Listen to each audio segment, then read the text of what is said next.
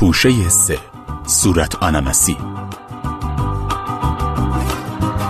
¿Quién es el caballero atrevido ese quién es?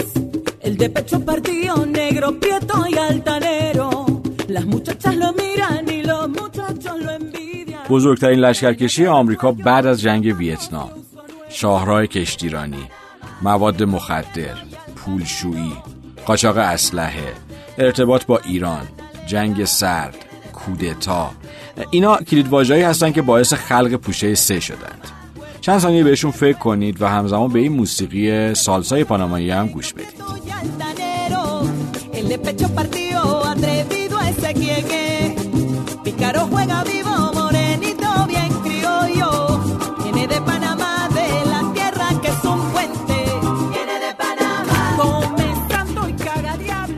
دوستان عزیز سلام. من امیر حسین مددی هستم. با سومین پوشه در خدمتتونم. اگر قسمت های قبلی این پادکست رو شنیده باشید حتما می‌دونید که من از اعضای تیم شنوتو هم و قرار مطالبی رو که با همکارام در موضوعات غیر کاری در موردشون صحبت می‌کنیم که معمولا به اتفاقات روز یا به ایران هم به نوعی مرتبط هستند رو با تحقیق و جمعآوری مطالب بیشتر در پادکست پوشه با شما به اشتراک بذارم. از اینکه مدتی غیبت داشتم و تولیدی نداشتم از همتون عذرخواهی می‌کنم. امیدوارم که فعلا دیگه تکرار نشود. از همه عزیزانی هم که قسمت های قبل رو شنیدن و با پیام های خودشون به همون انرژی دادند هم بی نهایت سپاس گذارم اینو بگم که این حجم از توجه باعث شد که سعی کنم در کنار کارهای جاریمون که تقریبا 14 ساعت در طول شبانه روز رو به خودش اختصاص میده با کمک همکارانم پوشه سه رو با دقت و کیفیت بالاتری تولید کنیم.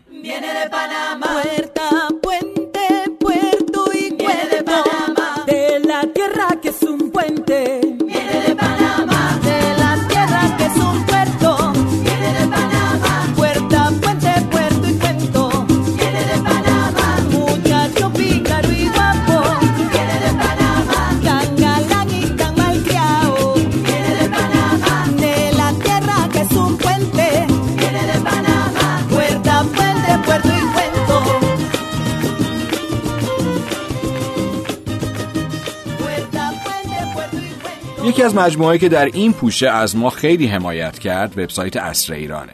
قطعا اصر ایران با اون محتوای ناب و جایگاهی که در وب فارسی داره نیازی به معرفی از طرف من نداره و من صرفا دارم مراتب قدردانی خودم رو از این عزیزان اعلام می‌کنم.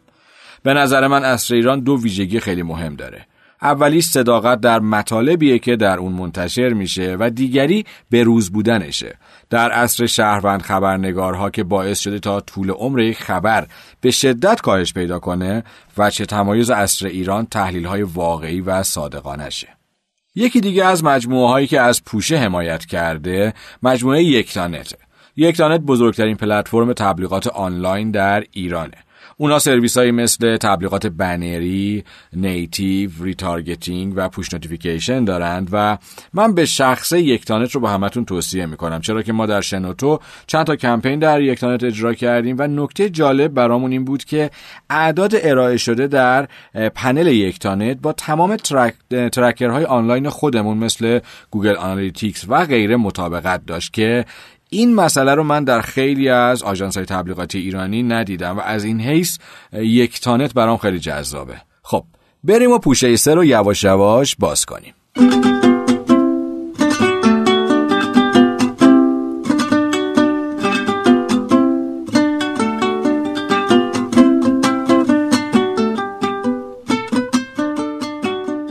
اگر نقشه جهان رو باز کنید و با ذره بین یه نگاه دقیق به کمربند باریک بین آمریکای شمالی و جنوبی بندازید یک کشوری به اسم پاناما رو می‌بینید.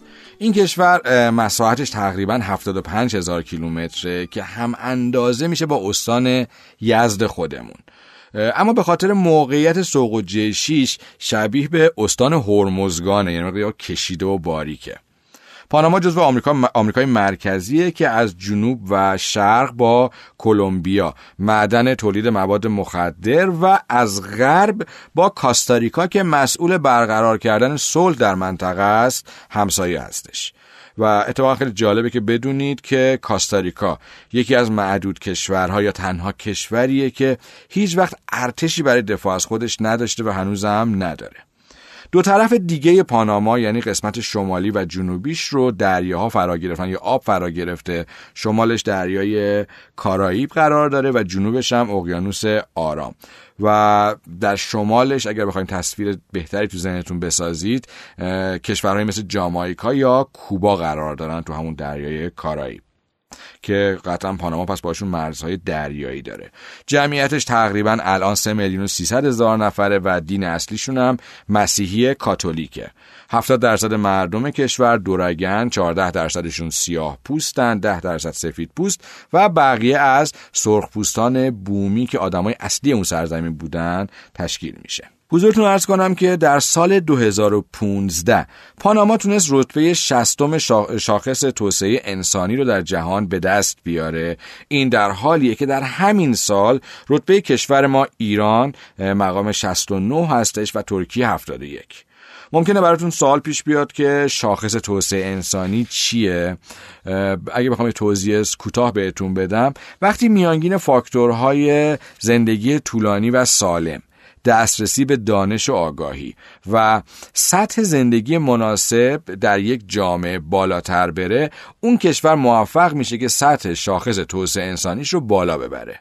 اینو عرض کردم که بتونیم تصویر بهتری از سطح زندگی مردم داشته باشیم در پاناما و اون رو با کشورمون مقایسه کنیم. تقریبا هم سطحیم یه کوچولونا بهترند. در دهه چهل میلادی کشور آمریکا تو منطقه حالا آمریکای مرکزی نفوذ و نظارت کاملا مستقیم داشت و در خیلی از تصمیم های کشورهای کم جمعیت اون موقع مثل پاناما دخالت می‌کرد. پاناما اون زمان حدودا کمتر از 600 هزار نفر جمعیت داشت بیکاری بیداد می‌کرد و ساکنای ساکنین محله فقیرنشین و خدمتکار هم هر روز بیشتر و بیشتر می‌شدند.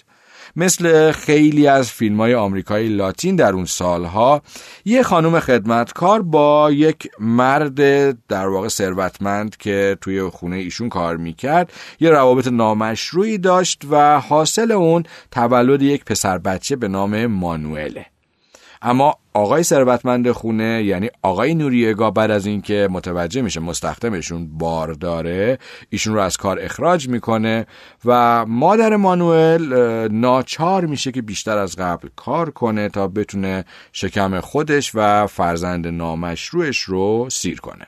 مسیحی معتقد یه رسمی دارن ظاهرا که وقتی یه بچه به دنیا میاد از بین فامیل یا دوستای نزدیکشون برای اون بچه یک پدرخوانده یا مادرخوانده یا هر دو رو انتخاب می‌کنند. این رسم ظاهرا برای اینه که اگر یه موقع اتفاقی برای پدر یا مادر بیفته یا به کمک احتیاج داشته باشند بتونن روی پدرخونده و مادرخونده حساب کنند. طبق این رسم مانوئل هم یه مادرخونده داشت که از دوستای نزدیک مادرش بود. و سرنوشت به گونه ای رقم می‌خوره که این مادرخونده نقشش رو خیلی زود به عهده می‌گیره. چون زمانی که مانوئل هنوز بچه بود مادرش بیمار میشه ظاهرا مبتلا به سل میشه و از دنیا میره. حالا اون از پدرش فقط فامیلی نوریگا و از مادر پسفند مورنو رو به عنوان یادگار داشت و به محله و خونه جدیدش در واقع خونه مادر خوندش میره. تا بتونه مسیر تازه در زندگی پیدا کنه. مانوئل از اینجا به بعد همیشه به لطف مادرخونده منظم و تمیزش خوش لباس بوده شیک لباس میپوشیده و تونسته دوره های در واقع می‌تونسته دوره های پایه مدرسه رو به آرومی طی کنه و با گذراندن بیشتر وقتش به درس خوندن تقریبا بچه منظم و سربزیری بوده. با شروع دوران دبیرستانش اون رو در انسیتوی ملی پاناما ثبت نام می‌کنن که ظاهرا یکی از خوشنامترین مدارس پاناما سیتی در پرورش رهبران ملی بوده و این مسئله مسیر زندگیش رو عوض می‌کنه. اونجا برای اولین بار برادر ناتنیش لویز کارلوس نوریگا که در واقع یه پدر حسابدار مشترک پولدار در واقع داشتن رو ملاقات می‌کنه یا می‌بینه. ایشون هم تو اون مدارس ظاهرا در سالهای بالاتر مشغول تحصیل بوده و یه جورایی با هم دوباره دوست میشند لویز یک سوسیالیست فعال بود و معتقد بود که جامعه باید روی مالکیت و اقتصاد نظارت داشته باشه. وقت گذروندن اونا تو کنار هم شروع میشه و بعد از مدتی مانوئل اصلا برای زندگی میاد پیش برادر بزرگترش و سالهای دبیرستان رو در واقع در منزل لویز میگذرونه. لویز مانوئل رو با خودش به جمعای سیاسی می‌بره و با سیاستمدارا آشنا می‌کنه. بحثای سیاسی انقدر به مانوئل در واقع انرژی میده و انقدر مانوئل ازشون خوشش, خوشش میاد که اصلا میاد عضو گروه در واقع جوانان حزب سوسیال سوسیالیست میشه یا حزب سوسیال میشه و حتی در تظاهرات اعتراضی این حزب هم در پاناما سیتی شرکت می‌کنه و بعضا در همون سن و سال مقاله های انتقادی رو هم در رابطه با دخالت و حضور آمریکا در پاناما می‌نویسه.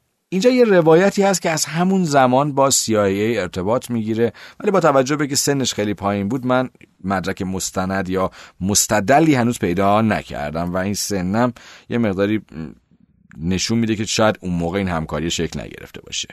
در سال 1952 میلادی زمانی که به 18 سالگی می‌رسه نوریگا نمی‌تونه رتبه لازم برای حضور در دانشکده پزشکی رو به دست بیاره و مجبور میشه با یکی از رویاهاش که حرفه پزشکی بود خداحافظی کنه و خود این قضیه مثل اتفاقی برای هیتلر افتاد بعدا منشأ در واقع خسارات زیادی برای منطقه میشه. بعد از اینکه چند سال کارهای مختلف در جاهای مختلف رو امتحان می‌کنه و به مزاقش خوش نمیاد تصمیم می‌گیره از لوئیس که در اون زمان در سفارت پاناما در کشور پرو شغلی پیدا کرده بود درخواست کنه که یه کمکی بهش بکنه و لویز هم از یکی از آشنایان اون زمان خودش به نام روبرتو دیاز هررا که از 15 سالگی در یکی از مدارس نظامی پرو درس خونده بود اما پانامایی بود درخواست کمک می‌کنه.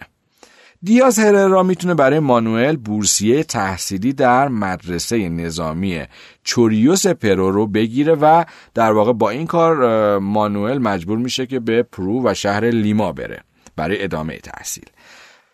از سالهای تحصیلش در مدرسه نظامی چوریوس که به خاطر تربیت افرادی مثل هوگو چاوز تقریبا مدرسه مشهوریه اطلاعات زیادی وجود نداره. اما طبق برخی از اسناد همکاری سیا با نوریگا در این زمان آغاز می‌شد آغاز شده و ایشون موظف بوده اطلاعاتی رو در مورد گروه های چپ در لیما و در کشور پرو به CIA ارائه بده.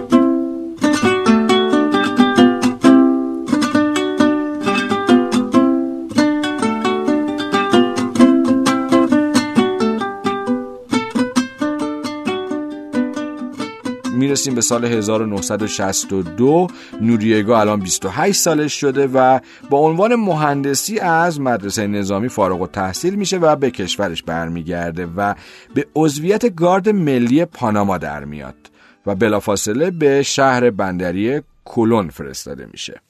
یه توضیح جغرافیایی بهتون بدم. کلون دومین شهر پرجمعیت پاناما بعد از پایتخت یعنی پاناما سیتیه. دروازه ورودی کانال پاناما یه طرفش دریای کارائیبه یه طرفش هم اقیانوس آرامه. دریای کارائیب هم که خب بعد از اینکه چند تا جزیره در واقع به اتمام می‌رسن به اقیانوس اطلس ختم میشه. اینجوری می‌خوام براتون توضیح بدم که این تنگه یا این کانال که خب خودش خیلی مهم و با اهمیت هستش و در ادامه بیشتر هم حتی براتون توضیحش میدم یک کانال شمالی به جنوبیه با اینکه اقیانوس اطلس رو که در در واقع در شرقش قرار داره به اقیانوس آرام که در غربش قرار داره وصل می‌کنه ولی خود کانال حالت شمالی به جنوبی داره. در صورتی که ما انتظار داریم شرق به غربی باشه. اینو حتما رو نقشه دقت کنید تا متوجه عرض من بشید. در شمال کانال در قسمتی که به ساحل دریای کارائیب در واقع وصله شهر کلون قرار گرفته و در جنوب کانال پاناما سیتی. وجود این دوتا شهر یعنی شهر اول و شهر دوم بزرگ پاناما خود به خود داره به ما اهمیت این کانال در کشور پاناما رو نشون میده. برگردیم به قصه خودمون. مانوئل زیر نظر یک افسر ارشد به نام عمر توریخوس که یکی از عالی رتبه های ارتش ملی بود خدمت می‌کرد. مدارکی در دست نیست اما من فکر می کنم با توجه به اینکه هررا و توریخوس با هم پسرخاله بودند توصیه هررا در این انتقال هم بی تاثیر نبوده. توریخوس تو پاناما یا در پاناما یک شخصیت ویژه و متمایزه.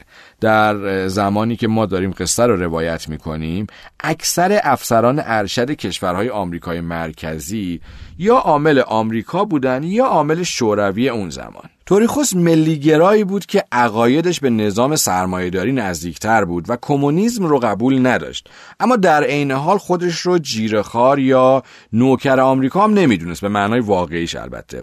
و خیلی مستقل عمل می‌کرد. این استقلال در حدی بود که حتی دوستیش با فیدل کاسترو رو که در اون زمان سمبل کمونیسم در منطقه بود رو از کسی پنهان نمی‌کرد در حالتی که تو همون زمان فیدل کاسترو دشمن آمریکا بود. حالا برگردیم به نوریگا. نوریگا الان 28 سالشه و یه جورایی خیلی آدم خشنیه ظاهرا. وقتی که هنوز چند ماه از اومدنش به شهر نگذشته بود به خاطر کتک زدن و تجاوز به یک زن روسبی تو دردسر میفته که با حمایت توریخوس مشکلات قانونی که می‌تونست براش به وجود بیاد رو پشت سر می‌ذاره. از اینکه تو اون زمان توریخوس چی تو سرش بود اسناد زیادی وجود نداره. اما اون برای پیشبرد برنامه هاش دیاز هررا رو هم به پاناما و به بخش خودش منتقل می‌کنه. بعد از اضافه شدن دیاز هررا چند وقت بعد دوباره یه اتفاق دیگر رو این نوریگاه بزرگوار رقم می‌زنه. چیکار می‌کنه؟ ایشون میاد به کمک با یعنی با همراهی چند تا از دوستاش و احتمالا در حالت غیر معمولش حالت مستی یا نشگیشو نمی‌دونیم. به یه دختر 13 ساله تجاوز می‌کنه و برادر اون دختر رو هم تا حد مرگ کتک می‌زنه. حتی بعضی از روایت ها میگن که برادره رو هم به قتل میرسونن. این جرقه و این رسوایی به حدی بود که توریخوس مجبور میشه که نوریگا رو از خودش جدا کنه و اون رو در واقع میفرسته به قسمت های غربی کشور. اما از در واقع دست روزگار یا تقدیر زمانه به گونه که این دوریه چند, چند ماهی بیشتر طول نمی‌کشه و اونا دوباره توی یه بخش با هم همکار میشن که الان می‌خوایم اونو براتون تعریف کنیم. آرنولفو آریس حالا اسمش هم خیلی سخته خدا صبر بده به گزارشگران فوتبالی ما به خصوص عادل فردوسی پور عزیز. من ایشون حالا آریس صدا می‌کنم. آی آریس یکی از کاندیدای ریاست جمهوریه که قبلا هم ایشون دو دوره سابقه ریاست جمهوری بر پاناما رو داشته و از خانواده خیلی معروفی در حوزه یا در سیاست پاناما به حساب می اومده ایشون به نتایج انتخابات ریاست جمهوری سال 1964 اعتراض می‌کنه و اعضای ستاد انتخاباتیش و طرفداراش در استانی به اسم چریکی که حالا تو غرب پاناما قرار داره که محل تولد و محل اسکان این خانواده هم هست جمع شده بودن و تظاهرات به راه انداخته بودند. مارکو رابلز رئیس جمهور وقت با همفکری پسر اموش روبرتو چیاری که قبل از رابلز رئیس جمهور بود سعی داشتن جلوی اعتراضات آقای آریس رو بگیرن. برای همین به توریخوس مأموریت میدن که شخصا به اون ایالت بره و وضعیت رو به حالت عادی برگردونه. استان چریکی اگه بخوام براتون توضیح بدم در قسمت غربی پاناماست و از سمت غرب فکر می‌کنم با کاستاریکا هم مرزه و از جنوب به اقیانوس آرام راه داره که به خلیج چریکی معروفه. از شانس خوب یا بد توریخوس مانوئل هم که تو همون استان خدمت می‌کرد و دوباره در واقع این همسنگرهای قدیمی همدیگر رو می‌بینند. توریخوس قصد داشت که با در واقع قصد داشت که به اعضای ستاد آریس حمله کنه و اونا رو بترسونه. اون این کار رو به نوریگا میسپاره نوریگاه خشن. و نوریگا و حالا سربازاش میرن برای سرکوب اعتراضات. مردم رو سرکوب می‌کنن خیلی را دستگیر می‌کنن. و اتفاقی که میفته اینه که خیلی از دستگیر شده ها میگن که تو زندان هم شکنجه شدن و هم بهشون تجاوز شده. این اتفاق یه مقداری سر و صدا می‌کنه و در واقع این حجم از خشونت که خود رئیس جمهور هم این توقع رو نداشت و توریخوس هم توقع رو نداشت باعث میشه که نوریگا ده روز از خدمت معلق بشه و اتفاقا این پرونده در اسناد سیایی هم ثبت شده. حالا نمی‌دونم اینجا چرا من یه جورایی یاد کهریزک خودمون میافتم. بگذاریم.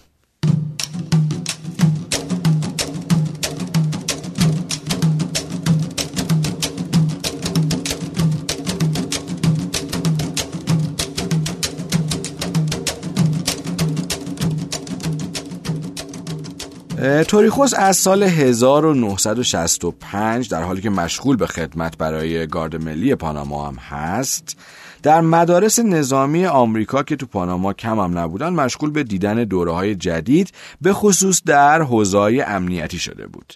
احتمالا به خاطر همین شناخت از سیستم آموزشی آمریکایی ایشون نوریگا رو مجبور می‌کنه که در سال 1966 به یکی از این مدارس آمریکایی بره که این مدارس ظاهرا اسمش گالیک بوده و گالیک خودش یک پایگاه ارتش آمریکا در پاناماس و در قسمت شمالی پاناما در نزدیکی شهر کلون قرار داره که فکر می‌کنم الان به یه هتل تبدیل شده اصلا. نوریگا چند ماهی توی, مد... توی این مدرسه تحصیل می‌کنه و دوره های مختلف آموزشی مثل عملیات های مربوط به پیاده نظام، جاسوسی، ضد جاسوسی و جنگ, جنگ های جنگلی رو میگذرونه. با تعریفی درجه‌ای که بعد از اتمام این دوره می‌گیره توریخوس می‌تونه که براش در گارد ملی منطقه شمالی که می‌دونیم هممون الان دیگه به دریای کارائیب نزدیکتره یک کار یا یک, س... یک کار در واقع ثابت یا یک کاری رو در ارتش و در بخش اطلاعاتی ارتش دست و پا کنه. پس این میشه نقطه ورود نوریگا به سیستم امنیتی و اطلاعاتی پاناما. در اینجا افسر ارشد جدیدش شخصی بود به نام بوریس مارتینز که قبلا در استان چریکی فعال بود. پس, پس حتما نوریگا رو در واقع اونجا میشناخت و باش کار کرده بود. مارتینز از ضد کمونیست های خیلی معروف پرشور بود که علاوه بر تحصیلات نظامی در فلسفه و ریاضیات هم مدرک دکترا داشت و اتفاقا در دانشگاه های پاناما تدریس می‌کرد. یعنی یا شخص تقریبا مست... نمیشه گفت مستقلی شخص با برند مشخصی در پاناما بود. کار نوریگا اینم بگم براتون که بوریس مارتینز سختگیری خیلی زیادی رو بر نوریگا اعمال می‌کرد تا اونو کاملا تحت کنترل خودش قرار بده. کار نوریگا چی بود؟ اون باید تو شغل جدیدش این کار انجام می‌داد که به اتحادیه کارگری منطقه شمال پاناما نفوذ کنه و ببینه اونجا چه خبره. اسنادی است که در این مدت نوریگا اطلاعاتی رو درباره کارگرهای مرزی به ایالات متحده هم داده. همین موقع بود که با خانم فلیسیات سیرو یا فلیشیا که بازم اسمش مقداری سخته و منو ببخشید ازدواج می‌کنه. فلیشیا یه دختر نسبتا قد بلند با موهای مشکی و سبز روه معلم مدرسه است و نوریگا رو در مهمونی افسران ارتش فکر می‌کنم در شهر کلون می‌بینه. ایشون از یک خانواده اصیل و با اصل و نسب باسک های اسپانیا بودند که در واقع این خانواده به فرهنگ ها و سنت های خودشون ظاهرا خیلی پایبند بودن مثل تمام حالا خانواده اصیل در سراسر جهان که نمی‌دونم چرا همشون این ویژگی رو دارند و به اصالتشون خیلی در واقع میبالیدند. پس خانواده غیر از خود فلیشیا با این ازدواج مخالفت می‌کنه. در واقع دامادی با یک سمت یا درجه نظامی ساده رو نمی‌تونسته بپذیره. اما بالاخره علیرغم این مخالفت ها فلیشیا و مانوئل با هم ازدواج می‌کنن و در طول زندگیشون صاحب سه دختر به نام های ساندرا، لورنا و تایس میشن.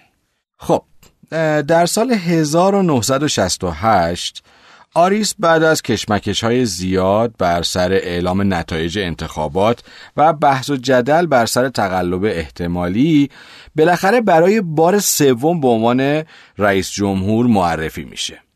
پشتکار این بزرگوار هم واقعا ستودنیه دو دوره رئیس جمهور بوده در انتخابات قبلی با تقلب بهش اجازه ریاست جمهوری ندادند اما در سال 1968 دوباره و علی‌رغم کلی تقلب رأی میاره.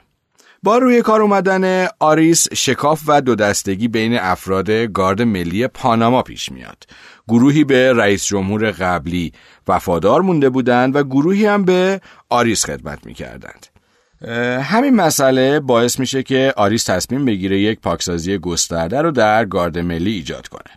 بنابراین یکی از کسایی که باید به یک تبعید دیپلماتیک فرستاده می‌شد عمر توریخوس بود. چرا که در چند سال گذشته خیلی آریس رو اذیت کرده بود و همچنین در انتخابات سال 1968 یعنی همون دوره هم دوباره متهم به عاملیت تقلب در انتخابات شده بود. اما آریس حواسش نبود که در پاناما اسلحه قدرت برتر و تصمیمگیر نهاییه توریخوس به کمک سرگرد بوریس مارتینز که قبلا معرفیش کردم بهتون و همچنین کلونل خوز راموس و چند افسر رده بالای دیگه دست به یک کودتا می‌زنند و آریس رو از مقام ریاست جمهوری برکنار می‌کنند. طبق اسناد آریس در این دوره فقط 11 روز رئیس جمهور پاناما بوده.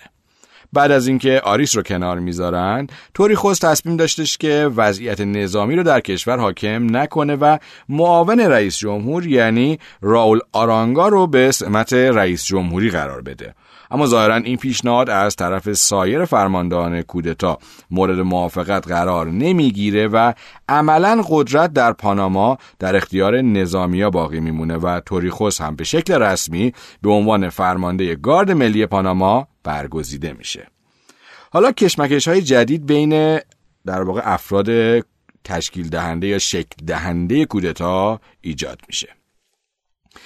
بیشتر کشمکش های جدید بین دو رهبر پرقدرت کودتا یعنی توریخوس و مارتینز شکل می‌گیره. اما زیاد هم ادامه پیدا نمی‌کنه و توریخوس موفق میشه با حمایت آمریکا مارتینز رو از کشور اخراج کنه.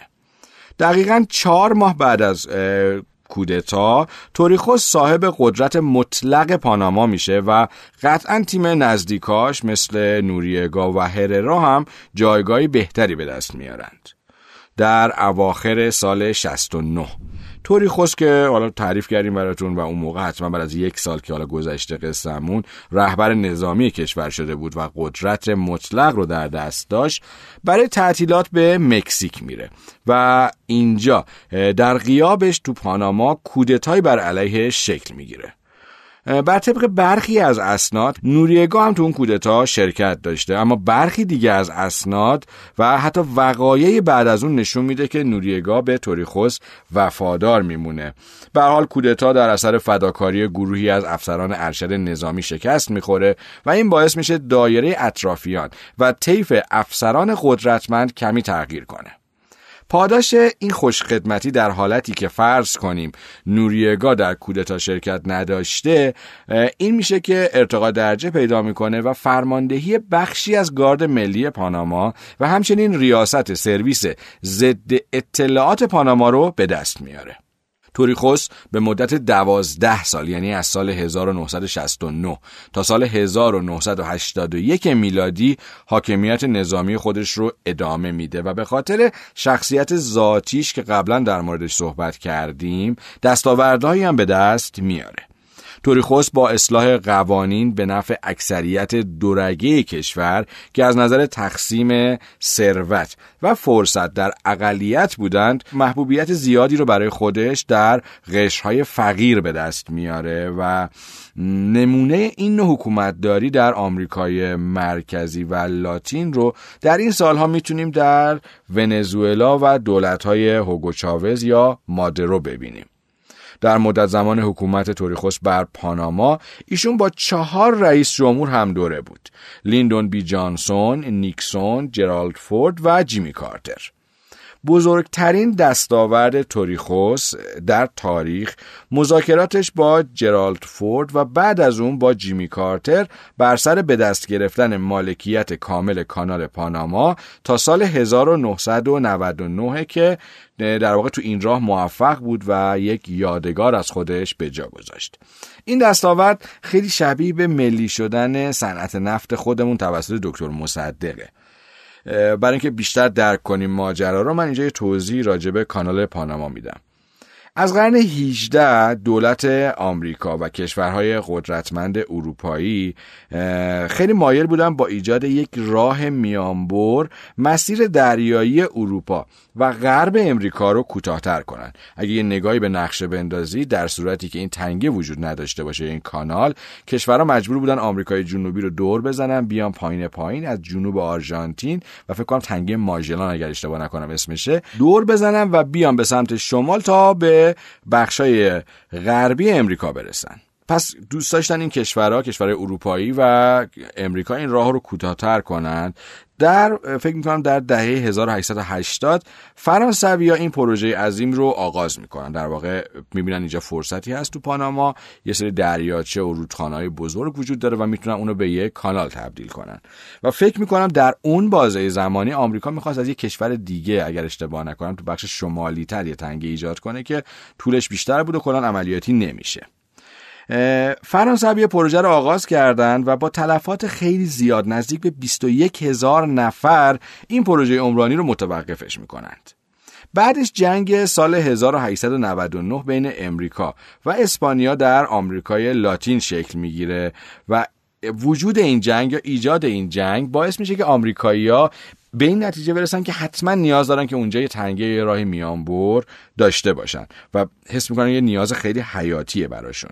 پس بعد از جنگ با دولت کلمبیا که پانامای مورد بحث ما اون زمان جزئی از خاک کلمبیا بود مذاکراتی رو انجام میدند. اما در نهایت مجلس کلمبیا به خاطر حفظ استقلال خاک خودش و همچنین وابستگی معنوی که به اسپانیایی داشتند با ایجاد این آبراه توسط آمریکایی مخالفت می‌کنند. با این تصمیم آقای روزولت رئیس جمهور وقت آمریکا به طور آشکار ساکنین پاناما رو به جدایی طلبی تشویق می‌کنه و کشتی های جنگی آمریکا رو در ساحل شهرهای مهم در واقع در دریای کارایی و اقیانوس آرام قرار میده تا مانع دخالت ارتش کلمبیا تو منطقه بر ضد استقلال طلبا بشن. فکر می‌کنم در نوامبر 1903 در واقع آمریکا به عنوان اولین کشور استقلال پاناما رو به رسمیت می‌شناسه و در همون ماه هم قرارداد ایجاد این آبراه بین کشور امریکا و دولت تازه تأسیس پاناما بسته میشه. بر اساس این قرارداد یک نوار 8 کیلومتری در اطراف این کانال در واقع در شرق و غرب این کانال و همچنین کنترل و اداره کانال تا سال 1999 به آمریکا تعلق می‌گیره.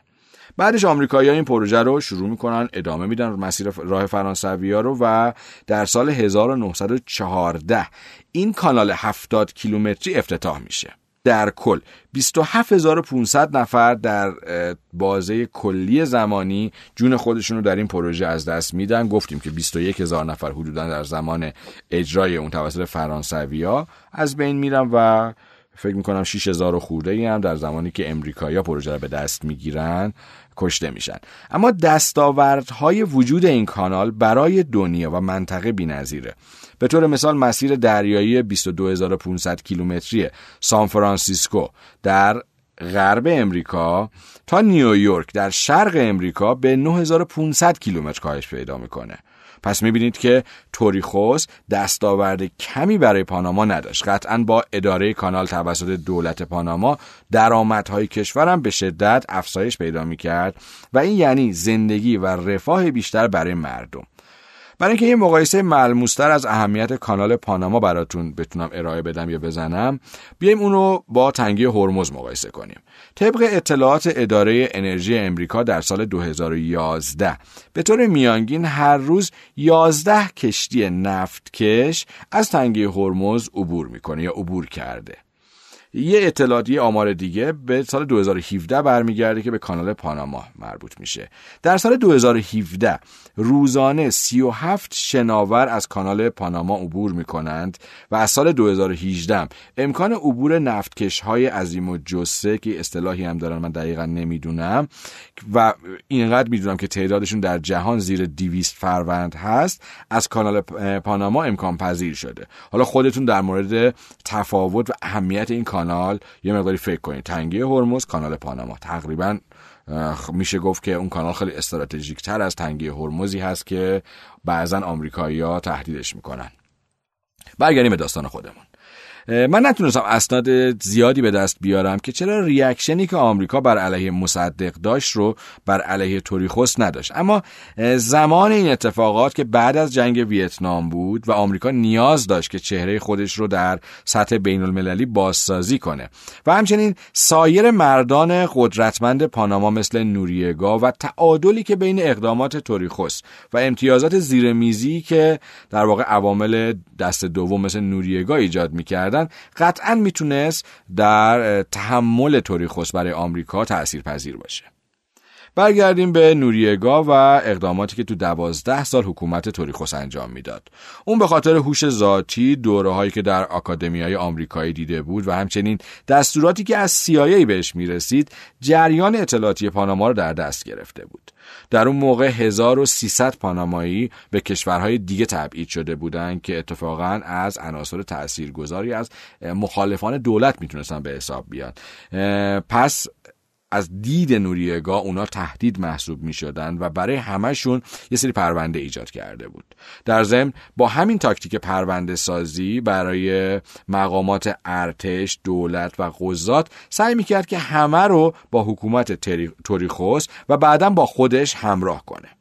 در سال 1990 اسنادی کشف شد که نشون می‌داد نوریگا در دوره های مذاکرات مربوط به کانال پاراما کارایی رو انجام داده بود که روی روند مذاکرات تاثیر مستقیم گذاشته بود. از جمله اونها یه رشته بمبگذاری در مناطق شمالی پاناما و نزدیک کانال که در اختیار یا تحت نظارت آمریکا بود اتفاق افتاد.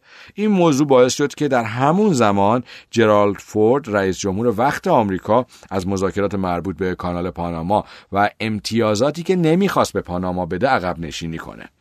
آمریکایی ها می‌دونستن که نوریگا تو بمبگذاری دست داره در همون زمان می‌دونستن. اما سیایه تصمیم گرفته بود حالا به خاطر جنگ قدرتی که در خود امریکا می‌تونست اتفاق بیفته در جریان باشه از اونا چشم پوشی کنه و اونا رو به روی در واقع پانامایی ها نیاره.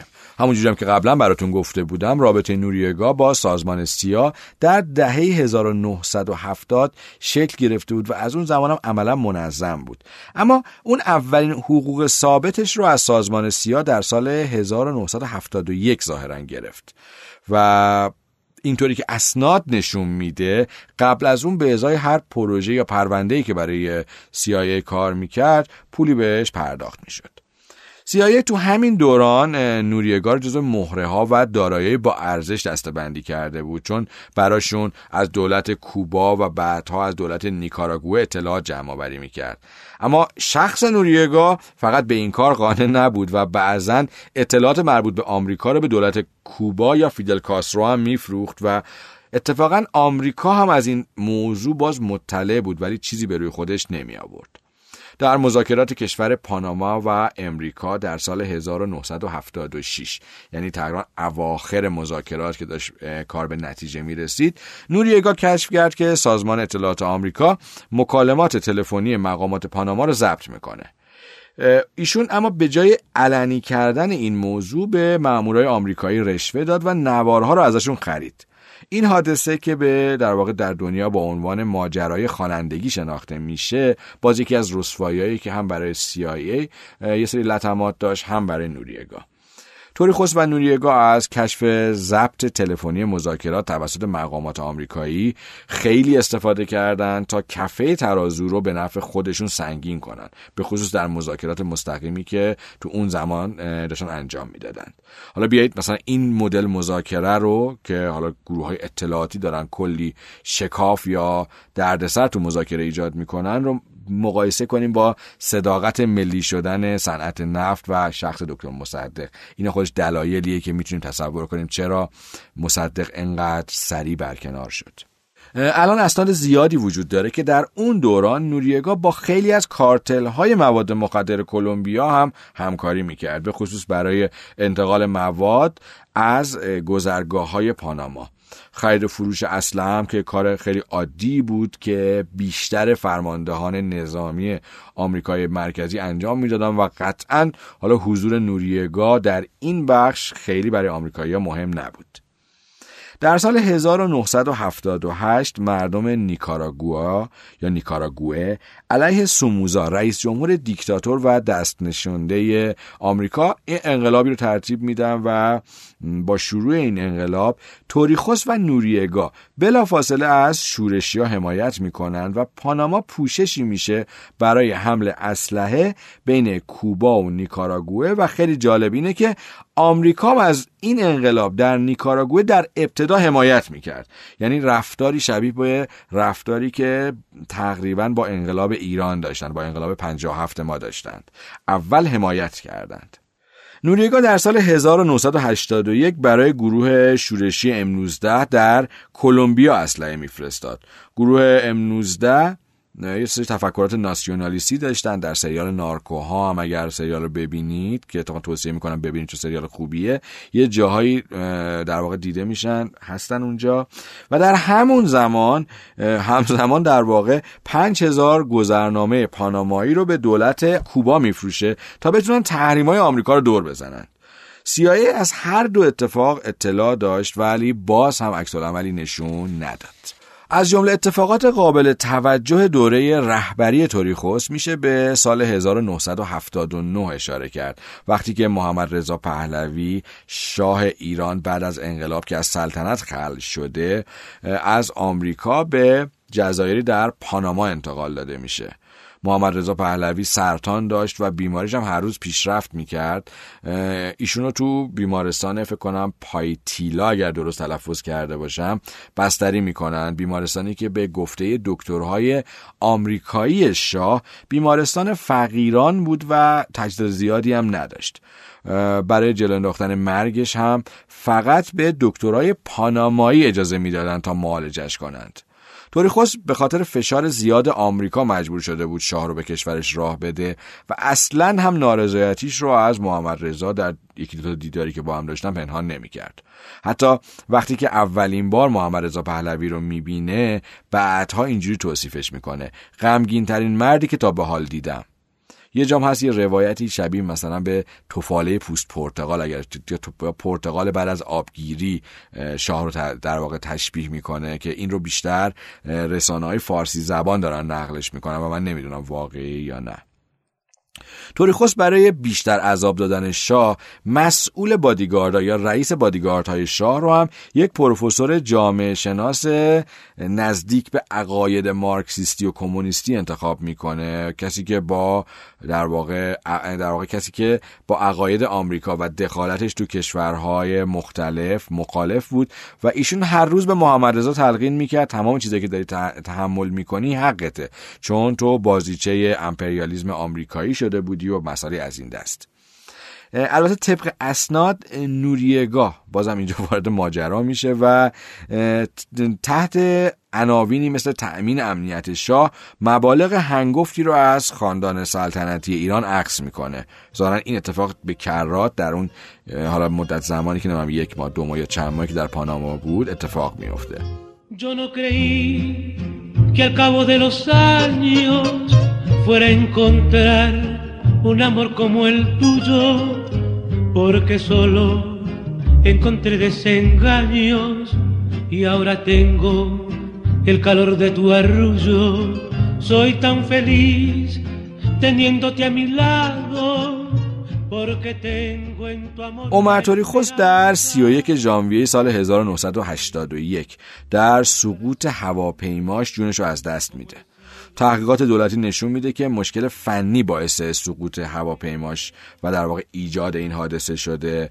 اما نفوذ نوریگاه روی تحقیقات دولتی باعث حدس و گمانهایی شده بود که اون داره از در واقع قدرتش استفاده می‌کنه تا رد پای دخالت احتمالیش تو این اتفاق رو پاک کنه. اینم باز یه مقداری مشکوکه و هنوزم سند درست حسابی ازش وجود نداره. بعد از مرگ توریخوس کلونل فلورنسیو فلورس آگویلار یکی از معاونین توریخوس جانشینش میشه اما همه می‌دونستن که قدرت واقعی در دست مثلث نوریگا دیاز هررا و معاون فلورس روبن داریو پاردس قرار داره روبن پاردس هم توی نیکاراگوه درس خونده بود و راه و روش کودتاهای آروم و بی سر و صدا رو خوب بلد بود. پس با یک کودتای آروم فلورس رو در سال 1982 برکنار می‌کنه و خودش فرماندهی گارد ملی پاناما رو برای دو سال یعنی تا سال 1984 به دست می‌گیره. همه ارتش سر این کودتا اتفاق نظر داشتند. اما داشتن برنامه ریزی می‌کردن که دیگه در سال 1984 یه انتخابات مثل گذشته برگزار کنن در پاناما و در حال یه مقداری مثلا حکومت رو از نظامیان جدا کنند. در این تغییرات نوریگا به سمت رئیس ستاد ارتش ملی پاناما انتخاب میشه و عملا در ردبندی قدرت جایگاه دومین فرد قدرتمند کشور رو به دست میاره. ایشون اسم گارد ملی رو به نیروهای دفاع پاناما تغییر میده و با کمک مالی آمریکا اونا رو تجهیز و بروز می‌کنه. تسهیلات، ارتقاها و مواردی از این دست باعث میشه که افسرهای بخشهای مختلف ارتش بهش وفادارتر بشند. اینجا میشه حس کرد یا میشه متوجه شد که در خلای نبودن توریخوس ملیگرا آمریکایی‌ها دارن امتیازهای از دست داده رو یکی یکی و به کمک سران ارتشی فاسد مثل نوریگا پس می‌گیرن. پس این دوران می‌تونه دوران تمجید و تشویقهای آمریکا و متحدانش از نوریگا باشه که اتفاقا هست. در آگوست سال 1983 پاردز از مقام خودش کنارگیری می‌کنه و جای خودش رو به نوریگا میده. ظاهرا اونا با هم توافق یا برنامه ریزی کرده بودند که پاردز از سمت های نظامی خدافزی کنه تا بتونه در سال 1984 به عنوان کاندیدای ریاست جمهوری شرکت کنه و نوریگام در این مسیر ازش حمایت کنه. اما نوریگا بعد از رسیدن به قدرت به عنوان فرمانده گارد ملی یا نیروهای دفاع پاناما زیر قولش می‌زنه. حالا دیگه ایشون حاکم رسمی پاناما شدن نوریگا به جای رئیس جمهور شدن ترجیح می‌داد پشت صحنه بمونه و از حزب انقلابی دموکرات که توریخوس پای... کرده بود به عنوان جبهه سیاسی گارد ملی یا در واقع نظامیان پاناما حمایت کنه در ماه می سال 1984 نوریگا بعد از 16 سال اجازه میده انتخابات ریاست جمهوری برگزار شه. نوریگا و دیاز هررا که پشت صحنه بازیگرای اصلی قدرت بودند با توافق هم نیکولا آردتی و بارتلا رو برای نامزدی حزبشون انتخاب می‌کنن و قصد داشتن اون رو تحت کنترل خودشون قرار بدن که در واقع حتما تحت کنترل که داشتن و اونو به ریاست جمهوری برسونند بارتلا از سال 68 تا 70 و از سال 73 تا 78 مشاور مورد اعتماد توریخوس در حوزه اقتصاد بود و از سال 78 تا 84 هم معاون بانک جهانی بود. پس یک شخصیت در واقع معروفی رو در جهان حتی برای خودش داشت.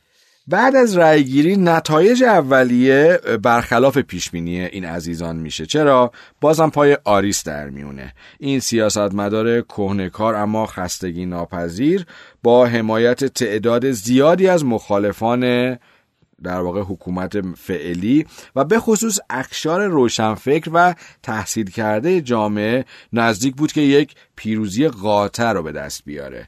نوریگا دستور میده شمارش رو متوقف کنن و بعد از دستکاری آرا اونا بارلتا رو با اختلاف کمی بر آریس پیروز اعلام می‌کنند. آمریکا از تقلب و دستکاری در انتخابات کاملا آگاهی داشت اما ترجیح میده اظهار نظری نکنه و خیلی سریع هم دولت بارلتا رو به رسمیت می‌شناسه و همکاریش رو باهاش شروع می‌کنه آدم یه جورایی اینجا دلش برای آریس میسوزه در اوایل سال 1980 جنگ های داخلی در کلمبیا، السالوادور، گواتمالا و نیکاراگوه آغاز میشه. همینطور قاچاق مواد مخدر از جمله کوکائین به امریکا و محموله های سلاح از آمریکا به این کشورها بازم افزایش پیدا می‌کنه. نوریگا در قبال دریافت مبالغ قابل توجه مسئولیت قاچاقچی‌ها را تأمین می‌کرد و همچنین از طریق گروهی از افراد نزدیکش در ارتش ارتباطش رو با پولشویی و قاچاق مواد مخدر حفظ کرد. نکته مهم در بخش قاچاق مواد مخدر همکاری نوریگا و کارتل مدین به ریاست پابلو اسکوباره که ظاهرا از سالهای 78 79 آغاز شده بود. در واقع حجم موادی که باید به امریکا و به خصوص به میامی یا کالیفرنیا می‌رسیدند به قدری زیاد بود که پابلو اسکوبار ترجیح می‌داد یکی از مسیرهای انتقال رو با کمک نوریگا همیشه باز نگه داره و عملا نوریگا به یکی از بازوهای کارتل مدین برای انتقال کوکائین به میامی تبدیل شده بود. ضمن اینکه با نفوذ نوریگا از همون سالها خیلی از بانکهای پاناما وظیفه پولشویی کارتلای مواد مخدر رو به عهده داشتند. مشخصه که همین مسئله هم درآمد زیادی برای کشور پاناما و خود نوریگا ایجاد می‌کرد. اینجا لازمه توضیح بهتون بدم. از منظر دولت امریکا نوریگا در سه سطح در تعامل مستقیم با آمریکا بود که باعث می‌شد یک چهره ضد و نقیز براش ایجاد بشه. در پایین ترین سطح نام نوریگا همیشه در پلیس مواد مخدر امریکا یا ای به عنوان یک متهم مطرح بود. در یک سطح بالاتر در سازمان CIA به عنوان یک همکار پرسابقه مطرح بود و بالاخره در بالاترین سطح و به عنوان یک نظامی قدرتمند با دولت آمریکا مذاکره و تعامل داشت. این مسئله قدرت شکننده برای نوریگا ایجاد می‌کرد. مسئول بهنود در مقاله در مجله آدینه که فکر کنم در سال 90 1990 منتشر شده بود از عبارت جالبی برای تعامل آمریکا و نوریگا استفاده کرده بود. زنبور و فیل. توصیه می‌کنم مقاله رو بخونید. اگه سرچش کنید نسخه پی دی افش هست. ضمن اینکه منم لینکش رو در قسمت متن مربوط به پادکست در شنوتو قرار دادم. الان داریم می‌رسیم به سالهای 1985 و 86 که در واقع قله قدرت نمایی نوریگا به حساب میاد. پاناما رو تصور کنید که یک رئیس جمهور داره که ظاهرا اداره کشور رو به عهده داره اما همزمان دولت پنهان که اسلحه دستشه مشغول انجام کارهایی که از گذشته شروع شده و در این دو سال داره اخبارش منتشر میشه. اولین اتفاق یا اولین اتفاق مهم رسوایی ماجرای ایران کنترا بود که باز به ایران برمیگشت. یه سرش ایران بود یه سرش پاناما. دومین اتفاق قتل یکی از مخالفین نوریگا بود. سومین اتفاق یا مجموع اتفاقات جهانی شدن یا معروف شدن نوریگا بود که برای همه طیفا الزاما جذاب نبود. و ما در ادامه سعی می‌کنیم تک تک اونها رو تا یه حدی بررسی کنیم.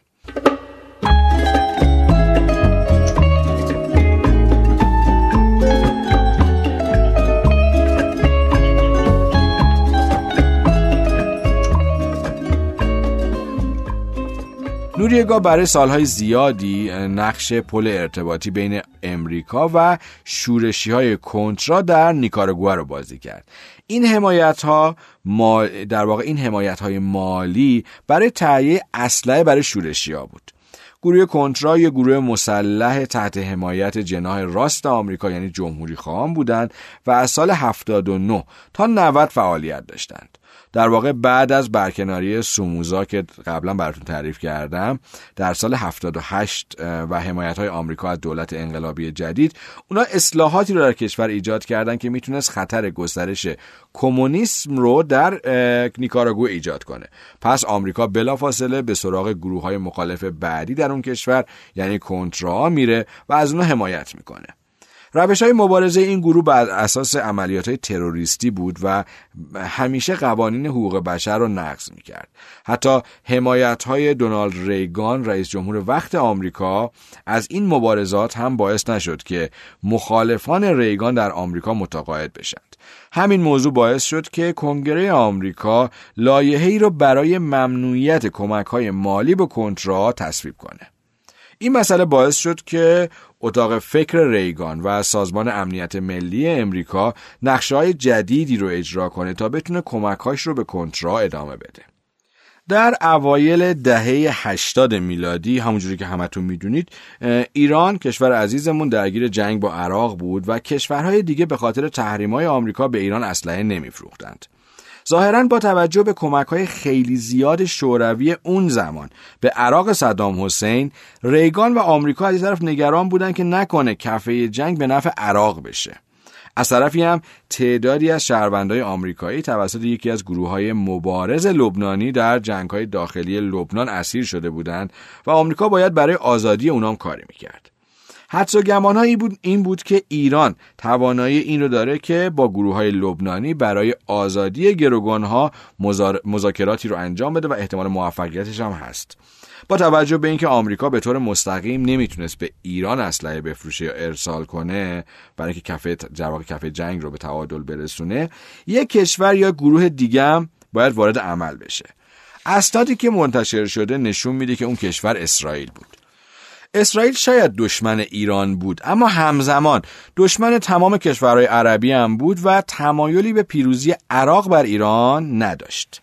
وقتی که برنامه ریزی های لازم انجام میشه دولت ریگان شروع به مذاکره با هیئت نماینده های ایران و حزب الله لبنان می‌کنه.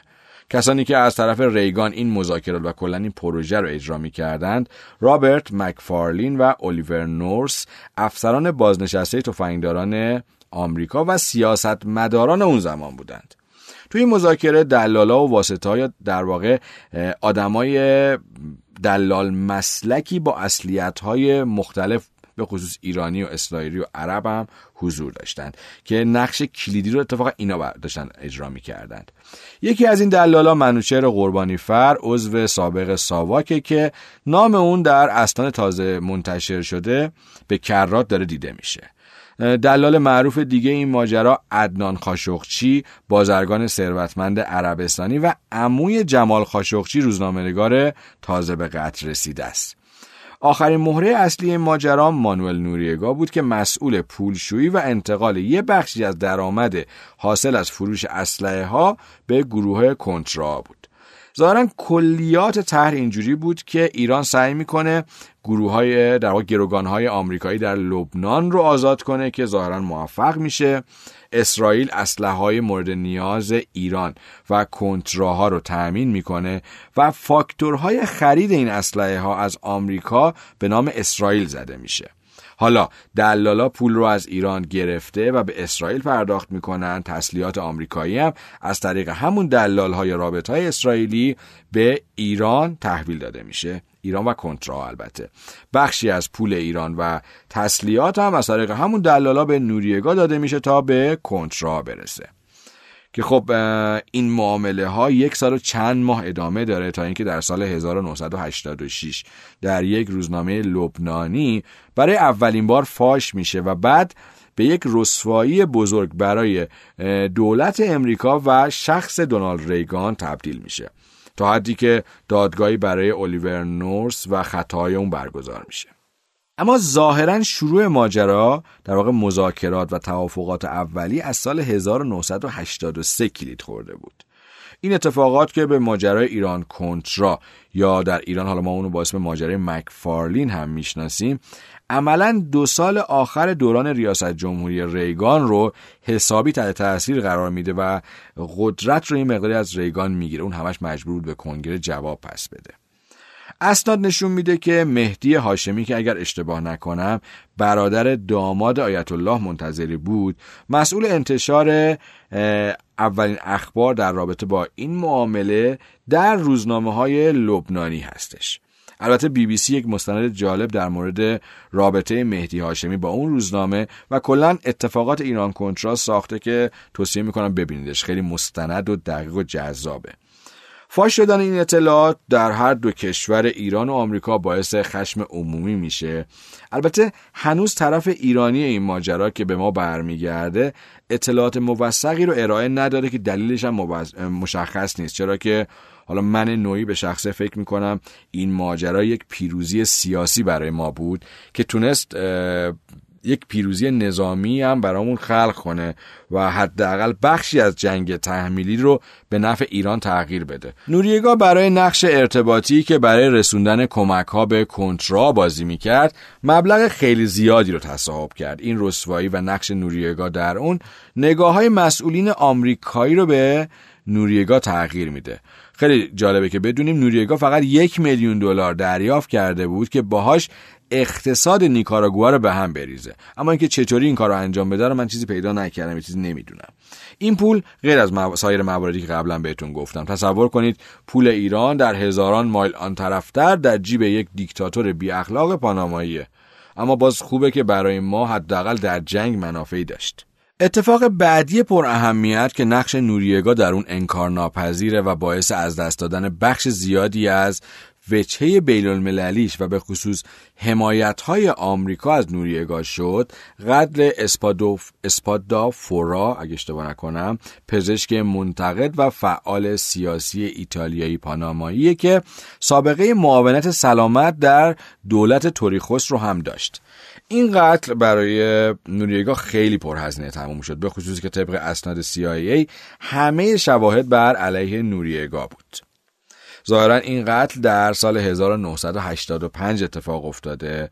بعد از این قتل تظاهرات و اعتراضات زیادی در پاناما شکل می‌گیره که طبق معمول توسط نیروهای خودسر و طرفداران نوریگا سرکوب میشه. اما قطعا با توجه به اینکه ایران کنترا در یک لایه بالاتر در حال اجرا بود باز هم سازمان امنیت آمریکا سعی می‌کرد خیلی به این ماجرا ورود نکنه. جالبه که بدونیم در اون زمان فرد دیگه‌ای که در آمریکا با نوریگا و عملیات سیاه ارتباط تنگاتنگ داشت معاون وقت دونالد ریگان بود. کسی که قبلتر رئیس سازمان سیاه بود و بعدتر هم رئیس جمهور آمریکا شد. مطمئنا همه ما ایشون رو می‌شناسیم و اون کسی نبود جز جورج بوش پدر. بارلتا رئیس جمهور بدون قدرت که عملا تحت کنترل نوریگا بود وقتی برای بازدید از آمریکا به نیویورک رفته بود در مذاکراتش با های مختلف دولت آمریکا گفت قصد داره یک کمیسیون قضایی مستقل تشکیل بده تا درباره این قتل تحقیق کنند. قافل از اینکه سرمنشه ماجرا جای دیگه ایه لذا بعد از برگشتن به پاناما و ملاقات با نوریگا خیلی منطقی و شیک از قدرت کنارگیری می‌کنه. اریک آرتور دلواله که معاون رئیس جمهور بود بعد از این اتفاق جانشین ایشون میشه و به سمت رئیس جمهوری برگزیده میشه. این اتفاق کی بود؟ در سال 1986 که عملا ظرفیت آمریکا از خودسری های نوریکا داشت پر می‌شد. برکناری بارلتا باعث سردی روابط زیادی بین آمریکا و نوریگا شد. جواب ایالات متحده به این حرکت کاهش کمک های اقتصادی و فشار روی پاناما برای اصلاح قوانین محرمانه بانکی برخورد با قاچاق مواد مخدر تحقیق درباره قتل اسپادافورا و کاهش نقش ارتش دفاع پاناما در دولت بود. در کنار همه این اتفاقات در سال 1985 نوریگا در سفرش به پاریس از دولت فرانسوا میتران نشان لژیون د آنر رو دریافت می‌کنه که نشان ظاهرا فوقالعاده با ارزشیه. در سال 1986 دیاز هررا که از تصمیمات و رفتارهای افراطی نوریگا خسته شده بود تصمیم داشت کودتایی رو علیه نوریگا را بندازه و قدرت رو به دست بگیره. نوریگا برای رسیدگی به امورات شخصی خودش که بعضا به حالا پولشویی و قاچاق مواد مخدر و اینجور موارد برمیگشت بیرون کشور بود. اما هررا با اینکه نظر بخشی از نیروهای نظامی رو جلب کرده بود اما نمی‌تونست روی حمایت همه بخشای نظامی و مردم حساب کنه و لذا کودتای عملیاتی نمیشه. غافل از اینکه اخبار تحرکات هررا به نوریگا می‌رسه.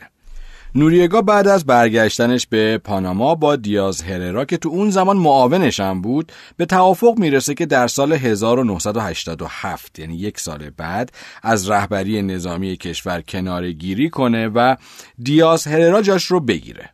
ولی در سال 87 یا 1987 اون زیر قول خودش می‌زنه و اعلام می‌کنه برای پنج سال دیگه رهبر نظامی کشور میمونه و دیاز هررا رو به یک مقام دیپلماتیک منصوب می‌کنه. این یعنی کم کردن قدرت تنها رقیبش و نوعی تبعید محترمانه. همون کاری که حدوداً 20 سال قبل از اون آریس می‌خواست با توریخوس انجام بده. بعد از این اتفاق دیاز هررا با عمومی کردن یک سری اطلاعات مهم مثل متهم کردن نوریگا به تقلب در انتخابات سال 1984 قتل اسپادوفورا قاچاق مواد مخدر و همینطور ترور توریخوس با بمبگذاری در هواپیماش با همکاری CIA کار نوریگا رو تلافی می‌کنه. این اظهارات باعث اعتراضات شدید و تظاهرات بزرگ مردم در شهر پاناما سیتی علیه نوریگا میشه. نوریگا هم هررا رو به خیانت متهم می‌کنه و تظاهرات رو به شدت سرکوب و بلافاصله هررا رو در اقامتگاه خودش در حصر خونگی قرار میده. اما هررا که قدیمی ترین دوست و رقیب نوریگا به حساب می اومد بازی رو تموم شده تلقی نمی‌کنه. طبق اسناد برخی از افسران نظامی وفادار به هررا ترکش نمی کنند و مردم هم تمام خیابونای اطراف اقامتگاهش رو به تصرف خودشون در میارن. خانواده اسپادوفورا هم به این جمعیت ملحق میشن و به اقامتگاه هررا میرند. این اتفاقات باعث میشه که نیروهای نظامی وفادار به نوریگا در 27 جولای 1987 با سه هلیکوپتر به اقامتگاه هررا حمله کرده و بعد از ضرب و شتم و درگیری با برخی از افسران و نگهبانات داخل اقامتگاه میشن و هررا را دستگیر می‌کنن و بعد از یک بعد از برگزاری یک دادگاه فرمایشی زندانیش می‌کنند. چیزی که مهمه اینه که حالا مثلا تصور کنید احتمالا اقامتگاه هررا توی منطقه مثلا بزرگی بوده یه باقی بوده و این هلیکوپترها توی این باغ فرود میان و بالاخره دستگیرش می‌کنن. اون چیزی که جالب بود فرماندهی این عملیات با یک افسر اسرائیلی هستش که ما در پوشه دو خیلی بهش پرداختیم. درست حد زدید. مایک هراری که ظاهرا از دوستان صمیمی نوریگان به حساب می اومد که اینجا می‌تونیم واقعا معنی دهگد جهانی رو درک کنیم. بگذریم. بالاخره بعد از 6 ماه که هررا در زندان به سر می‌بره با وساطت کشورهای دیگه نوریگا قبول می‌کنه که دوست قدیمی خودش رو آزاد کرده و به همراه خانواده به ونزوئلا تبعید کنه. آمریکا فرصت رو غنیمت می‌دونه قطنامه رو تصویب می‌کنه و ضمن محکوم کردن اقدامات نوریگا ازش می‌خواد تا از قدرت کناره گیری کنه.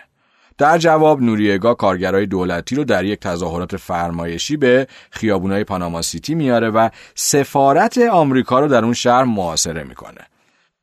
با توجه به اتفاقاتی که در ده سال قبل در تهران افتاده بود یعنی تسخیر سفارت امریکا توسط دانشجوی انقلابی آمریکایی از این قضیه خیلی نگران میشن و بلافاصله فشار خودشون بر نوریگا رو کاهش میدند یه مقداری زمان میگذره اوضاع عادی میشه.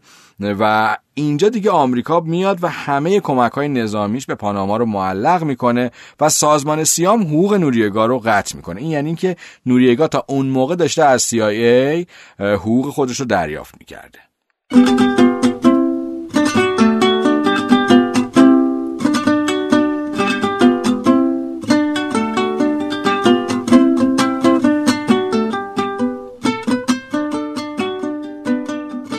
سال 1988 نوریگا از طرف دادگاهی در میامی به اتهام قاچاق مواد مخدر و تبدیل کردن پاناما به سکوی حمل و نقل مواد مخدر به آمریکا تحت تعقیب قرار می‌گیره. مشخصه که از اینجا به بعد دیگه دولت آمریکا ملاحظه کشور همپیمان و دوست خودش رو نمی‌کنه و تحقیقات وسیعی رو برای به دست آوردن سند و مدرک و اطلاعات بر علیه نوریگا آغاز می‌کنه. در پاسخ نوریگا یک سخنرانی عمومی ترتیب میده و با غمه پشت تریبون میره و بارها میگه که حتی یک قدم هم به عقب بر نمیگردیم. ظاهرا این سخنرانی معروف در مجلس ملی پاناما برگزار می شده که میشه حد زد چقدر فرمایشی بوده. نکته که باید بهش توجه کنیم اینه که احتمالا بعد از اتفاقات سال 87 و قطع شدن کمک های مالی آمریکا اوضاع اقتصادی پاناما به هم میریزه و نرخ رضایت مردم از دولت کاهش پیدا می‌کنه. در این سال تظاهرات زیادی بر علیه نوریگا شکل می‌گیره و هر بار هم سرکوب میشه. آروم آروم داریم می‌رسیم به سال 1989 و انتخابات بعدی ریاست جمهوری که باز هم با خشونت و تقلب همراه بوده. کاندیدای احزاب مخالف با اختلاف زیاد در حال گرفتن آرا و برنده شدن بودند. اما شمردن آرا دوباره متوقف میشه و جعبه های رأی مصادره میشه. روز بعد در واقع روز بعد از انتخابات ناظرین مستقل کاندیدای مخالف دولت رو با نسبت آرای سه به یک برنده اعلام می کنند اما نوریگا به جای اعلام نتایج انتخابات رو باطل می‌کنه و میگه که دخالت خارجی ها نتایج رو لکهدار کرده. رئیس جمهور سابق امریکا جیمی کارتر هم که به عنوان یک ناظر خارجی در پاناما به سر می برده برای اون انتخابات نوریگا رو محکوم می‌کنه و میگه که انتخابات دزدیده شده. نابزدهای حزب مخالف و رئیس جمهور منتخب. برای گرفتن حقوق خودشون حرکت می‌کنن اما باز هم طبق معمول نیروهای نظامی جلوشون رو می‌گیرن و سرکوبشون می‌کنند. نتایج انتخابات باعث یک کودتای دیگه بر علیه نوریگا میشه که با برخورد خیلی سنگین نیروهای وفادار به نوریگا سرکوب میشه.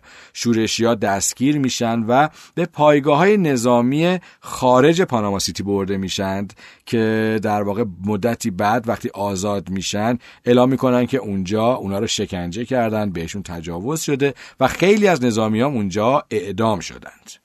15 دسامبر سال 1989 مجلس ملی پاناما در حمایت از نوریگا اون رو رهبر بزرگ مینامه و بین کشور آمریکا و پاناما وضعیت جنگی اعلام می‌کنه. قطعا اونا خیلی از اطلاعات پشت پرده رو نداشتن و مطمئنا نمی‌دونستن که نوریگا خودش هم تا چندی پیش کارمند CIA هست. و از همه مهمتر توجهی نداشتن که ریگان دیگه رئیس جمهور امریکا نیست و حالا با جورج بوش پدر سر و کار دارند. براتون گفتم که جورج بوش پدر خودش یه زمانی رئیس CIA بود بعدش هم که معاون ریگان شد. ضمن اینکه همه ما می‌دونیم کلا خانواده بوش خیلی اعصاب ندارن و سریع دست به اسلحه میشند. اما اوضاع خیابونا در پاناما و به خصوص در شهرهای اصلی یعنی پاناما سیتی و کلون همچنان متشنج بود و ارتش با تمام تجهیزات برای مقابله با مخالفان در خیابونا مستقر بود. سرکوب مخالفان و قبول نکردن استعفا به اندازه کافی آمریکا رو حساس کرده بود تا اینکه بالاخره جرقه آخرم زده میشه. قبلا گفتیم که آمریکا برای کنترل کانال کانال پاناما همیشه تعدادی نیرو تو اون کشور داشته و حتی مدارس نظامی هم داره.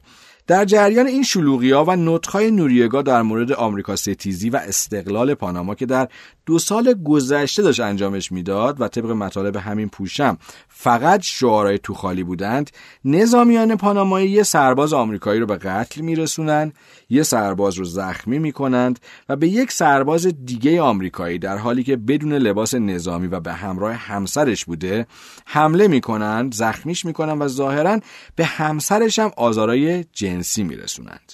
بلافاصله بعد از این اتفاق جورج بوش پدر در یک سخنرانی در کنگره با لحن خیلی جدی میگه که تهدید بیپروای ژنرال نوریگا و حمله به آمریکایی‌ها جان شهروندان آمریکا در پاناما رو در خطر بزرگی انداخته.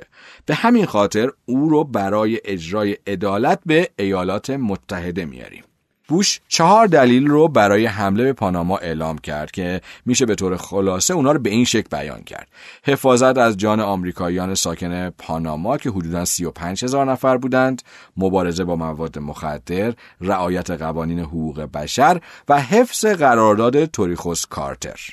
روز 20 دسامبر سال 1989 یعنی پنج روز بعد از سخنرانی نوریگا آمریکا به پاناما حمله می‌کنه. اونا با 27 هزار سرباز و 300 هواپیما به خاک پاناما میان که بعد از ویتنام بزرگترین عملیات نظامی آمریکا از نظر تعداد نیروهای نظامی به حساب میاد و این می‌تونه اهمیت پاناما و میزان نفرت یا ترس آمریکا از نوریگا رو نشون بده. و این در حالتیه که تعداد کل نیروهای گارد ملی پاناما که حالا اسمشون هم قبلا عوض شده بود تقریبا 16 هزار نفر بود و مطمئنا در تمام کشور پخش بودند و همشون در شهر پاناما سیتی حضور نداشتند.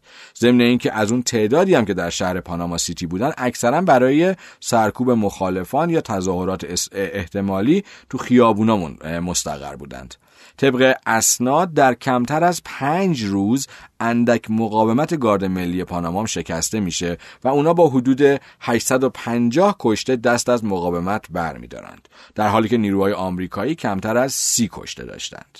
اینم جالبه که آمریکایی‌ها حالا وقتی که وارد میشن وارد پاناما میشن از نقاط مختلف یکی از جاهایی که همون اول سعی می‌کنن فتح کنن یک فرودگاهی بود که جت شخصی نوریگا اونجا مستقر بود. اونا اون فرودگاه رو می‌گیرن جت شخصی رو منفجر می‌کنن. خیلی از سفارت های مهم کشورهای مختلف از جمله خودشون رو به محاصره می‌کنن تا در امنیت کامل باشن و به این ترتیب آروم آروم سعی می‌کنن بخشای مهم و استراتژیک رو فتح کنم و فکر می‌کنم طبق یکی از مطالبی که من مطمئن نیستم اما در گزارش عارف های فرانسه خوندم اونا بلا فاصله بعد از حملهشون که شبانگاه صورت گرفته کمتر از 6 یا 7 ساعت وقتی که روز عادی شروع میشه رئیس جمهور جدید رو اعلام می‌کنن یا معرفی می‌کنند. با پیشروی نیروهای آمریکایی نوریگا برای پیدا کردن جایی برای پناه گرفتن بود. اون می‌خواست به سفارت کوبا یا نیکاراگوه بره اما همونجوری که احتمالا حد زدیم و براتون گفتم هر دو سفارت در محاصره سربازای آمریکایی بودند. در روز پنجم نوریگا با چهار نفر از اعضای کلیسا به سفارت واتیکان در پاناما سیتی پناه می‌بره. خیلی زود کل سفارت محاصره میشه و نیروهای آمریکایی که اجازه ورود به سفارت رو نداشتند از روش های جنگ روانی برای بیرون کشیدن نوریگا استفاده می‌کنند. اینا چی بودن این روش ها؟ مثلا پخش 24 ساعته موسیقی های راک با صدای خیلی بلند تبدیل زمین های نزدیک فرودگاه و اطراف فرودگاه به باند های فرود هلیکوپتر که دائما هواپیما نشست و برخواست می‌کردن در هلیکوپترها نشست و برخواست می‌کردن. و اینجور آزارهای صوتی به گونه ای بود که نوریگا در روز دهم خودش رو تسلیم می‌کنه و به عنوان زندانی جنگی بازداشت میشه. بعد از دستگیری نوریگا به میامی منتقل میشه و در دادگاه فدرال نه به خاطر فساد گسترده بلکه به اتهام قاچاق مواد مخدر و پولشویی به سی سال حبس محکوم میشه. اون به خاطر رفتار خوبی که در زندان داشت دوران حبسش شامل بخشش هم میشه و در سال 2010 محکومیتش در آمریکا تموم میشه. چیزی که جالبه اینه که نوریگا در دادگاه آمریکایی می‌خواد که در مورد تمام پرونده هاش مورد قضاوت قرار بگیره. یعنی کارهایی که برای CIA هم انجام داده رو هم بررسی کنند. اما دادگاه به خاطر تبعاتی که می‌تونست ایجاد کنه این مسئله زیر بار درخواست ایشون نرفت و صرفا پرونده های مربوط به مواد مخدر و پولشویی رو مورد بررسی قرار داد. یعنی اتهامات دی ای به نوریگا که همونجوری که قبلا گفتم پایین ترین سطح اتهامات ممکنه بهش می‌تونست باشه. حاکم نظامی سابق پاناما یه اتفاق دیگه براش افتاده بود در سال 1999 در فرانسه هم به اتهام پولشویی با یک حکم غیابی به هفت سال زندان محکوم شده بود. ضمن اینکه فرانسویا اون نشان ارزشمند رام ازش پس گرفته بودند. حالا نوبت این بود که به فرانسه منتقل بشه و دوران محکومیت خودش رو در فرانسه سپری کنه اما بعد از یک سال از دوران محکومیت و با وساطت آمریکا نوریگای 77 ساله رو در دسامبر سال 2011 به پاناما انتقال میدند. در پانامام دوباره به دادگاه میره و به دلیل ناپدید شدن سه نفر از مخالفاش در سالهای 1983 تا 1989 به 20 سال زندان بدون عفو محکوم و مجددا زندانی میشه. اگرچه که اون همواره این اتهام رو رد می‌کنه اتهاماتی که تو دادگاه سوم برای زدن و خودش رو از قتل یا ناپدید شدن پانامایی مبرا می‌دونه 5 فوریه 2012 فشار خون نوریگا به طور غیر طبیعی بالا میره و دچار خونریزی مغزی میشه. او رو سریع به بیمارستان منتقل می‌کنند و بیماریش رو تومور مغزی تشخیص میدند. ظاهرا از اون به بعد به نوریگا اجازه میدن که به جای اینکه در زندان بمونه در منزل یا اقامتگاه شخصیش زندگیش رو ادامه بده و اون چند سالی رو با این تومور زندگی می‌کنه. اما در سال 2017 دوباره دچار خونریزی مغزی میشه و بالاخره در 29 می سال 2017 از دنیا میره. کارلوس وارلا رئیس جمهور وقت پاناما با یک توییت مرگ نوریگا رو اعلام می‌کنه. اون نوشت مرگ مانوئل نوریگا فصلی از تاریخ ما رو میبنده. همسر و دخترانش اجازه دارند اون رو در صلح دفع کنند. فکر می‌کنم این ناشی از شعور خیلی زیاد رئیس جمهور وقتشون بود و دمش گرم.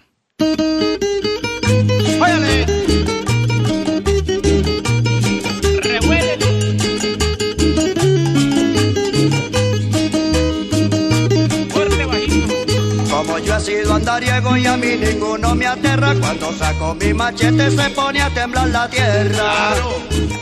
Ayer peleé con el diablo que dicen, dice que es muy bravo. Le pegué una machetera que yo me quedé asombrado.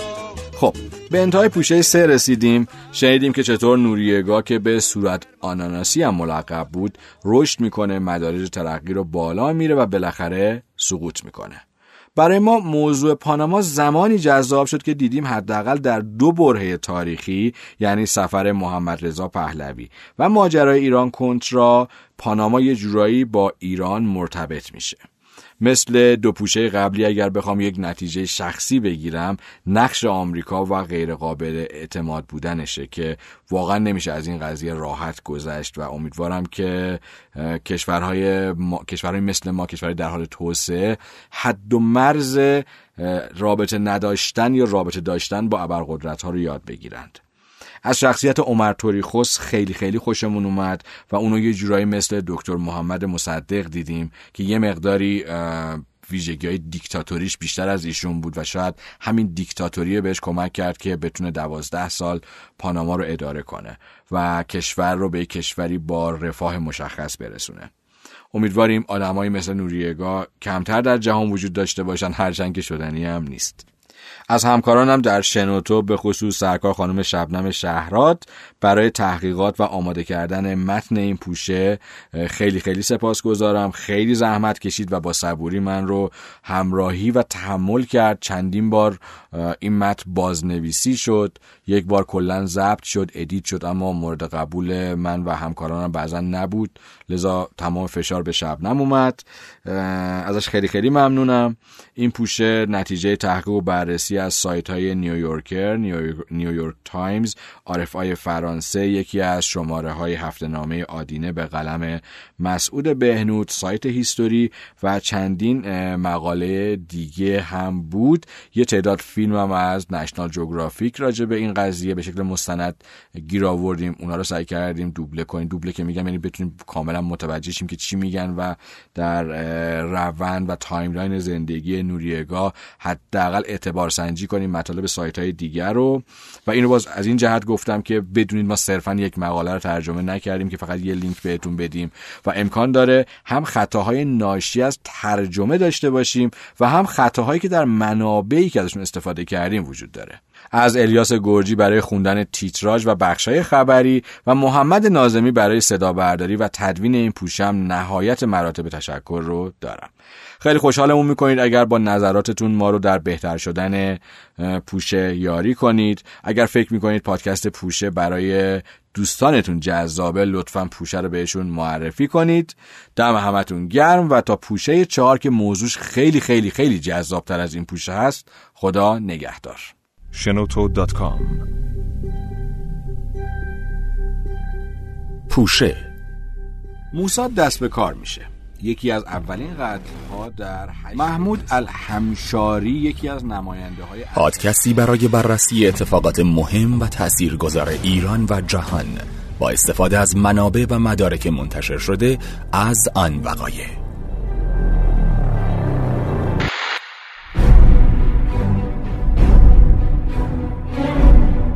تاریخ خانه تاریخ. پادکستی برای تاریخ ایران تا شخصیت های مهم ملی در برهی از تاریخ کهن و معاصر ایران بررسی شوند. علا با بعضی از تغییراتی که به خاطر انقلاب سفید شاه شکل می گرفت دنیس رایت می نویسه وقتی سال 1963 به ایران اومد و استوارنامه سفارتش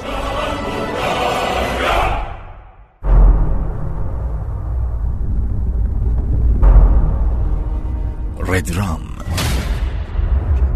شکست صحنه ای که بازسازی می‌شد زمانی بود که سه بچه قیام دشتی پشت سر هم در نوبت دوباره دیجه سبک کشتن خودش رو عوض می‌کنه. این دفعه دوباره سراغ یه آدم بالغ دیگه. پادکستی برای بررسی جنایات قاتلین سریالی و تجزیه و تحلیل رفتار آنها از زاویه روانشناختی.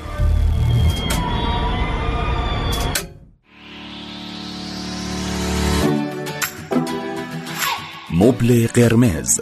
پادکستی برای بررسی روابط زناشویی با حضور روانشناسان خبره و بررسی موضوعات چالش برانگیز در زندگی مشترک. خشم یکی از پایه‌ای ترین و اساسی ترین هیجانات بشر هست و پارسال دوست امسال آشنا خانم خانوما تشریف آوردیم بالاخره. وای دم خستگی میمیرم. خیلی خسته شدم. خسته ای بایدم خسته این پادکست ها رو در پلتفرم صوتی یا اپ شنوتو بشنوید یا در سایر اپ های پادکست جستجو و دنبال کنید.